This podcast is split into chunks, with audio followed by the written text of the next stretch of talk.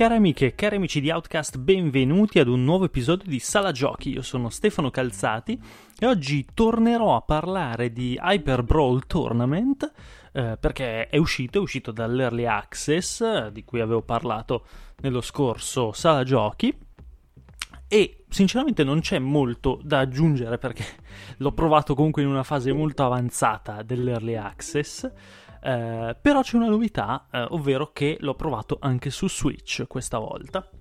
E devo dire che eh, su Switch funziona molto bene perché è un gioco molto mordi e fuggi. Eh, ricapitolando, è questo sport futuristico, eh, galattico, dove che mescola un po' suggestioni da Windjammers, da um, Speedball 3000, eh, giochi di questo genere, giochi eh, sportivi molto particolari, eh, due contro due in questo caso, eh, in delle arene molto mh, mm, mutevoli, nel senso che ogni volta ci saranno degli ostacoli diversi da girare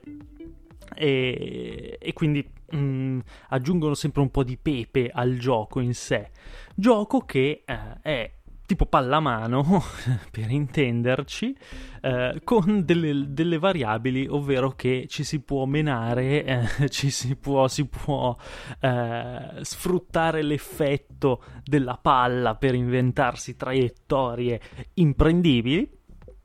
E eh, tutte queste variabili un po', un po' così, un po' rissaiole, un po', un po' fantastiche, con queste armi molto particolari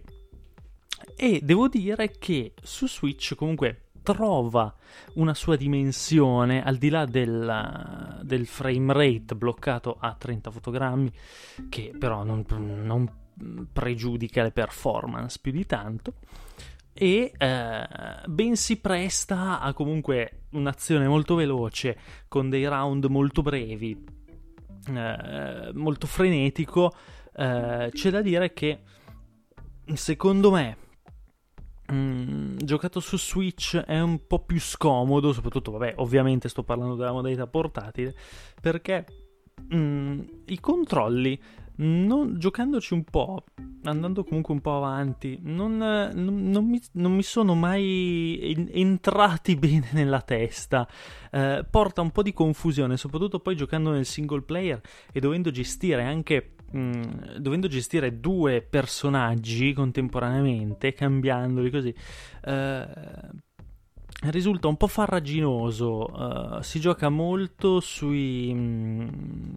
sui, sui, dorsali e quindi già su Switch non è che siano proprio il, un esempio di ergonomia.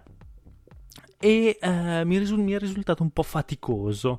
Uh, detto questo, il gioco rimane uh, comunque godibile, è un bel twist sul genere sportivo, con questa estetica che strizza molto l'occhio a Overwatch e tutti quei prodotti di quel genere che sono usciti dopo l'opera Activision Blizzard. Uh, è molto, molto, moderno quel tipo di, di palette molto morbida, quelle ambientazioni. Mm, molto, molto serene nel loro essere anche particolari e mm, come dire a volte anche un po' inquietanti ma comunque molto sempre cartunesche e tutto sommato il gioco funziona dà il meglio di sé ovviamente in multiplayer eh, è, un, è un gioco che eh, ha dei, un, po di, un, po di, problemi nel sistema di controllo, eh, oltre al fatto di, di, scomodità che ho detto prima, eh, che in sé è anche studiato abbastanza bene, però eh, tende a non dare eh, molti feedback, eh, tende ad essere un po', un po scivoloso, eh, i personaggi non, non si ha la, la, la sensazione eh, fisica, si, si, muovono un po' come dei fantasmini, non hanno una pesantezza loro. E questo secondo me crea un po' delle situazioni dove si pensa magari di riuscire a fare un'azione, eh, a colpire un nemico, invece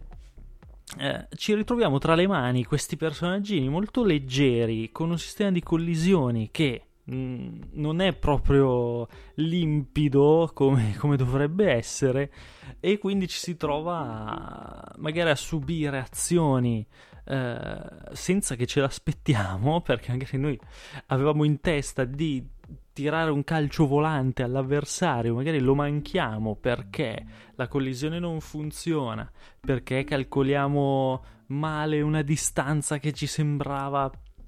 corretta. Uh, oppure tanti, tanti, di questi piccoli infortuni che più che nel sistema di controllo sono proprio nel sistema di, di, di feedback, uh, animazioni, collisioni, eccetera, che lo rendono sempre un po' sporco e in un, in un gioco sportivo comunque 2 contro 2 così piccolo, con arene così compatte, è una cosa che tendenzialmente non è che ti aspetti, ti aspetti una roba un po' più, un po più fluida, un po' più precisa, un po' più scattante. E quindi, mh, tutto sommato, non, non, riesce a raggiungere, secondo me, l'eccellenza eh, proprio per, per, spigo, per questi suoi spigoli su cui io spero, già, già, mi auspicavo in sede di early access che ci mettessero un po' una pezza, non è ancora stato fatto, non so se lo faranno, mm, però tutto sommato il gioco rimane godibile, ha la sua campagna single player, eh, ovvio che giocato online è tutta un'altra cosa, anche se quando c'è di mezzo la competizione questi piccoli difetti si acuiscono e diventano bestemmie. Questo è chiaro, non devo certo essere io a dirvelo.